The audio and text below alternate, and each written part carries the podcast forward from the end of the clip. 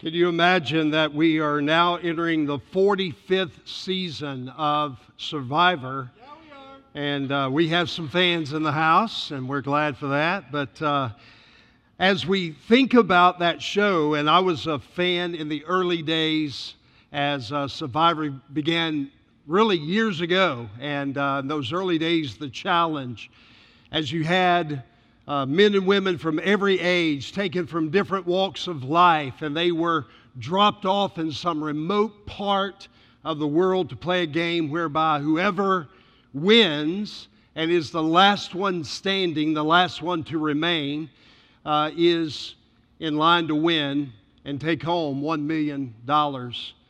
And each player is placed on a team, and they have to decide in that team how they are going to function, what their strategy is going to be. They have to decide if they're going to build an alliance with certain individuals. They have to determine what compromises they're going to make and even what convictions they're going to have. And all of this to help in completing successfully the mission that they've been given, and that is to outplay, to out wit and to outlast those who are playing the game with them. Well, as we look in Scripture this morning, we realize that David gives us an indication of how we are to approach the game of life. And it's not just a game that we're playing for a million dollars, although that wouldn't be a bad thing if we won that or got a hold of that. But the reality of it is that we're playing the game or we're living the life in order to get to eternity. And spending eternity in heaven with God, recognizing that how we live the life, how we strategize, how we outwit, outwit, outplay, outlast will determine basically whether or not we spend our future with God in heaven through a relationship with Jesus Christ. And so this morning, I want us to turn our attention to Psalm 1. Psalm number 1, as we look at this idea of being a survivor, but really being more than a survivor. We want to be a thriver in this life so that we can make our life count for the gospel and our life matter for the things that really uh, mean something in the end. So let's stand together as we look at Psalm chapter 1, beginning in verse 1. And David writes this Blessed is the man who walks not in the counsel of the ungodly, nor stands in the path of sinners, nor sits in the seat of the scornful. But his delight is in the law of the Lord and in his law he meditates day and night. And he shall be like a tree planted by the rivers of water that brings forth its fruit in its season, whose leaf also shall not wither, and whatever he does shall prosper. The ungodly are not so, but they are like chaff which the wind drives away. And therefore the ungodly shall not stand in the judgment nor sinners in the congregation of the righteous. For the Lord knows the way of the righteous, but the way of the ungodly shall perish. Let's pray. Heavenly Father, in Jesus' name, we thank you this morning for the written revelation of your word. And we thank you for the opportunity that we have to look into your word this morning and gain understanding and gain insight of what your purpose and your plan is for our life. So, God, help us to have eyes to see and ears to hear. And we pray this, Jesus, in your holy name and for your sake. Amen. You may be seated. The game of the survivor, decisions are being made every day. And in every situation, how the player is going to play the game and therefore be seen, be supported by others on the team. We need to recognize today that David describes two teams, if you will, that are on the face of the earth today.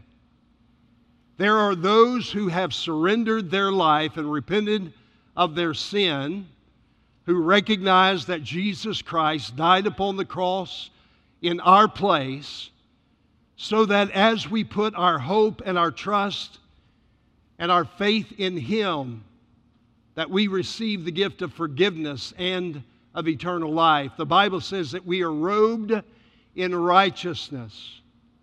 So there is one team that I would call Team Righteous. But then there is another team that's described in this passage. And it's a team that doesn't follow the paths of God, that doesn't seek after God, that doesn't want really God to have anything to do with their life unless somehow it is able to enhance and to bless their life in something in particular and then they might try to drop in on God for a short period of time and then move on. But the reality of it is that these two teams exist on the earth today team righteous and team ungodly, or as the word translate, wicked. When I was talking to my wife this week about it, I said, We've got team righteous and team wicked. And she said, That sounds harsh. And I said, It is harsh. It's the harsh reality that those who are in opposition to God or those who are not a part of what God is doing, they are on a team working in opposition to the power of God, the principles of God on this earth, and they're being used in an ungodly way to accomplish the enemy's mission, not the mission of our Lord and Savior. And so, in this passage of Scripture, David really gives us three things that we need to look at when it comes to this idea of being on the right team, but also living in the right way. And the first thing that he would tell us in verse 1 is that we must be separated from the world. He's going to describe for us a person who is blessed by God and he said, Blessed is the man who walks not in the counsel of the ungodly, nor stands in the path of sinners, nor sits in the seat of the scornful. The word blessed is an interesting word. It's the word Baruch, which is a common Hebrew word that is translated bless or blessing. And when it is used of God, talking about God, we know that the word blessing talks about a sense of praise. When we say, Bless the Lord, O my soul, there's a sense of praise that is being offered up to God. We are blessing the Lord in adoration and adulation. We are, we are speaking our hearts and giving God the glory that He deserves. But when the same word is used in reference to mankind, to a man or woman, to humanity, it is then talking about a sense of happiness or a state of happiness. And so the word can be translated, Oh, happiness is the man. And then he begins to describe this person whose life is joyful and happy. And we find that that happiness and joyfulness comes in our relationship with the Lord. Well, we see here that David begins with the negative and then he gets to the positive when he says, Blessed is the man who walks not in the counsel of the ungodly. He describes this person as walking in life, and as they walk along life's pathways and in and out of situations, they encounter the ungodly who give them counsel. The idea there of counsel is advice. Who walks not in the advice of the ungodly or of, in the advice of the wicked. And so, David's first words in his very first psalm, very first book, is he says that we are blessed by God. We are happy and joyful. Our life is full of peace and well being when we do not walk in the counsel of the ungodly. Now, I've found over the years that everyone has advice, and many times that's offered freely even when you don't ask. Have you noticed that? There are some people who think it's their spiritual calling to give advice to everyone about their life, and so you may have encountered someone like that. But the idea of this godly or ungodly counsel is that David's telling us that it is a person who is walking in a sense of carelessness. The idea is we're walking along life and we hear counsel from those who are far from God, and they're telling us what we should believe, what we should think, where we should go, how we should do it, what our marriages should look like, how to raise children, when in fact they know nothing of spiritual truth and spiritual guidance. And so he tells us that your life will be messed up if you listen to the ungodly counsel that's coming from the world. Happy is the man, blessed is the man who does not walk in the counsel, the advice of the ungodly. When we think about the life of Peter, Peter had walked closely with Jesus, and we know in that final evening, as Peter was with Jesus in the garden, and Jesus is arrested and being taken in uh, to be tried and put on trial, that Peter follows Jesus at a distance. And it's interesting how Scripture, the Gospels, describe Peter's life in what he did in terms of how he proceeded in following Jesus. Mark 14 54 says, But Peter followed him at a distance right into the courtyard of the high priest, and he sat with the servants and warmed himself at the fire. Peter followed from a distance. He was walking with the ungodly. He was finding himself in a situation to those who had bad counsel, bad advice, that is to crucify the Son of God, that Jesus was somehow, uh, somehow in opposition to their religion and they did not understand who he was. And so we find Peter walking and following Christ at a difference. But then he tells us, number two, that this person is standing. He is walking and then he's standing. Notice what he said. He does not stand in the path of sinners. He does not stand where sinners have walked. The idea of paths is when a part of the ground has been tread upon repeatedly and continually to the point that it's created a path. We've all seen those. Might be the path across a lawn to get from the sidewalk to a door. It might be the path in the woods. It might be the path on a game trail for those of you who are hunters, where you see that animals have walked along to get to water, get to food, or whatever the case may be. But it's a path. It's a path that's been beaten down, a path that's been uh, created direction. And he said here that blessed is the man that does not stand in the path of sinners. He's moved from just walking to now abiding in a place to where those who are walking in opposition to God are. At this stage, the sin is no longer practical, but it becomes somewhat habitual. It begins to be practiced more often. And looking at the life of Peter in John 18, now the servants and officers who had made a fire of coals stood there, for it was cold, and they warmed themselves, and Peter stood with them and warmed himself. Peter began to mix in with the crowd in this moment. And he was struggling not only with his identity and who he was and he believed in Christ, but what was happening? There was such a disarray of what was going on. And Peter, after he followed this crowd into the courtyard, he then found himself standing among those who would later mock and put Jesus to death. But then we see this person is finally sitting in the seat of the scornful. Blessed is the man who does not sit in the seat of the scornful. And the idea of being scornful, that word means to brag or to speak boastfully, to scoff. or to deride or mock. And so David has given us an indication that there are people who get to the point in their life where they mock the very God who created them.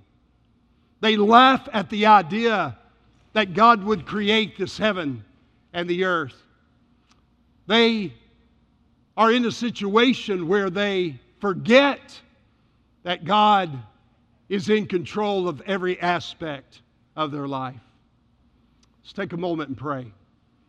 Father, we thank you for your presence with us right now. We pray for our brother that you would just protect him from harm.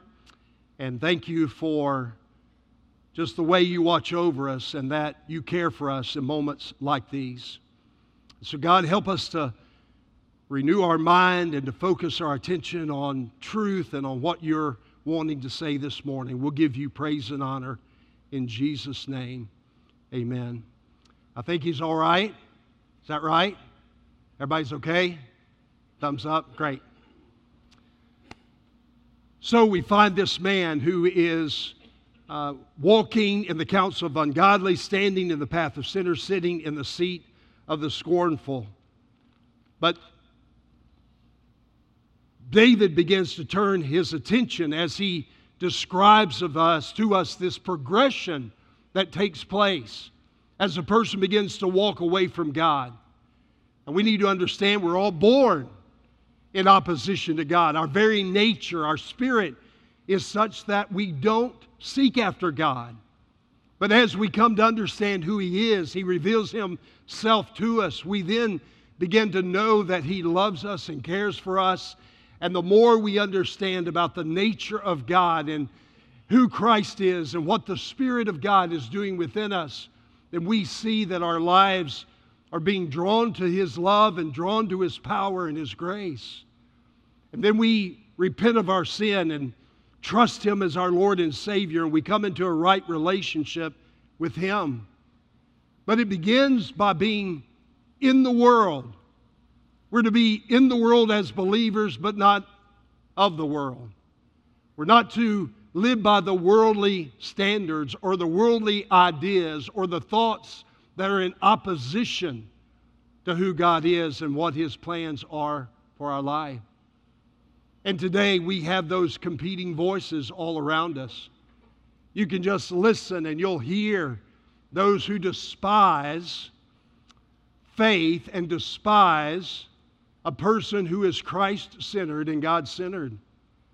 They will discount what you have to say. They will discourage you from being involved. They will do whatever they can to distract you from the main mission of life. And the Lord tells us that we are to be separated from the world.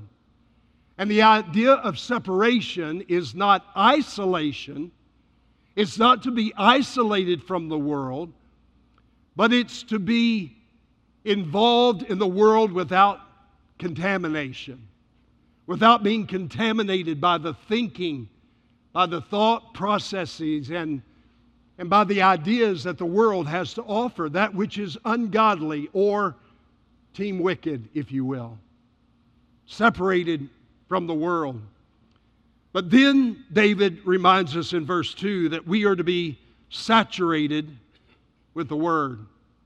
Not only do we have to make a conscious decision that we're not going to embrace the world's ideas that are anti Christian, anti God, anti Christ, but in fact, we have to be saturated with the Word of God.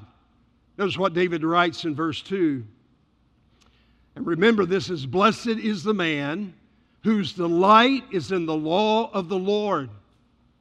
And in his law he meditates day and night. The word delight means to take pleasure in, it means to desire or to regard something as being valuable so David is saying, Oh, happiness, joy, contentment, a sense of well being in life comes from those who find a delight in the law of the Lord. We know that in this passage, David is probably referring to the Torah, what's known as the Pentateuch, the first five books of Moses, that which was written and available. But today we know that the law of God, the Word of God, is what we hold in our hands the 66 books of the Bible that God has given to us that reveals who He is, that we may know Him and that we may understand His love for us, and in turn that we might love Him with all of our hearts. And so we're to be saturated with the Word of God. We delight in His Word. The idea of we delight is that we love to read, we love to hear, we love to sing the words of God. This past week in Vacation Bible School, Pastor Jason used an illustration that I thought was really good, talking about how we recognize the Bible as God's love letter written to us as human beings and as humanity.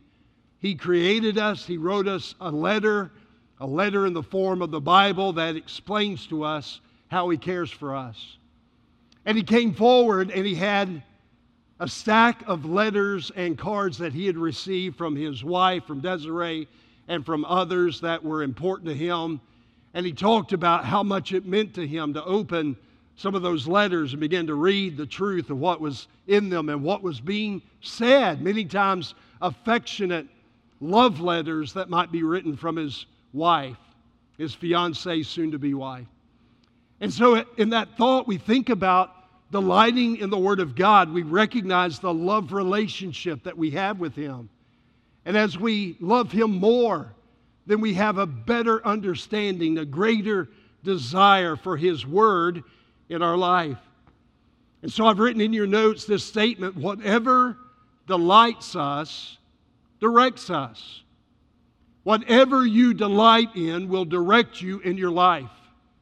If you delight in the things of God, you'll find yourself pursuing and being interested more in the Word of God, in the people of God, the fellowship of God. Those things that really matter from a Christian's perspective in helping us to grow in our faith and our understanding of who God is.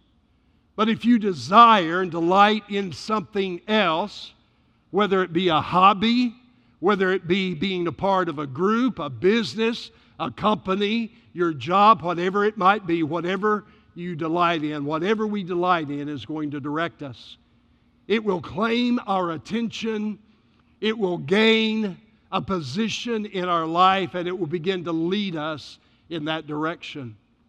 So, whatever delights us, directs us.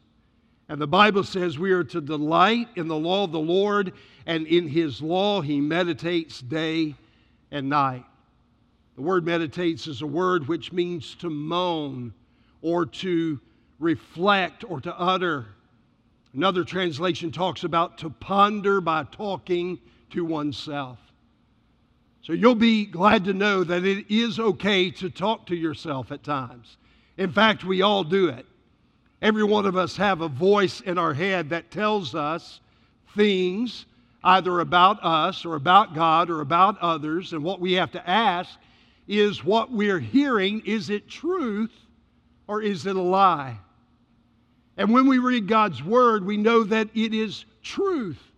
That He says that we are to meditate on the truth of God day and night. We have that self talk we are receiving those messages in our own mind. And it's important that we base the messages that we're telling ourselves on the truth of what God has said in His Word. Psalm 19, verse 14, the psalmist said, Let the words of my mouth and the meditation of my heart be acceptable in your sight, O Lord, my strength and my Redeemer. As Joshua was about to enter into the new land that had been given, the promised land of God, was about to enter in, taking over responsibility from Moses. In Joshua 1 8, he was told, The book, this book of the law shall not depart from your mouth, but you shall meditate in it day and night, that you may observe to do according to all that is written in it, for then you will make your way prosperous, and then you will have good success. Do you think if our lives were being prosperous and successful, that we would have a different perspective and a different idea about our circumstances and about the things that we encounter? And yet, that's the promise.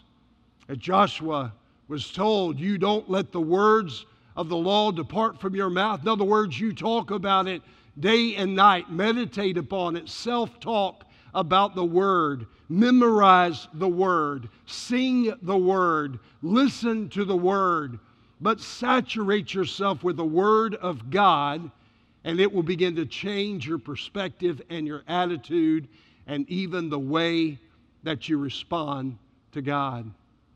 You know, meditation is to the spirit what digestion is to the body.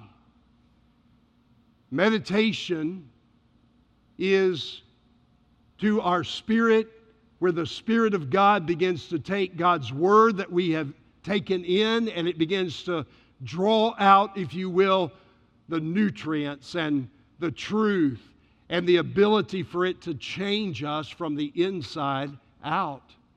That's only a miracle by the grace of God. So not only do we delight in the Word, but it becomes the source of our spiritual nourishment and it becomes really our life.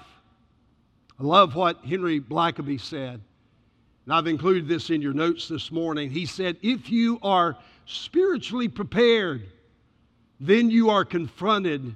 When you are confronted with a situation, you will not have to try to develop instantly the quality of relationship with Christ that can sustain you. If you're prepared when you meet the crisis in life, if you've delighted in the Word, if you've meditated upon it day and night, when you meet a crisis in your life, and every one of us will, then you don't have to somehow try to develop instantly the kind of relationship that will get you through that moment, that will help you to have a heavenly perspective and see things from God's perspective and not your own. How do we prepare? We meditate on the Word of God. And I love the fact that it's so straightforward and so simple, and yet, let's be honest, it's rather challenging to do because we get swept up in all the other things going on around us and we get caught up in everything else that's happening around the world or even in our own community.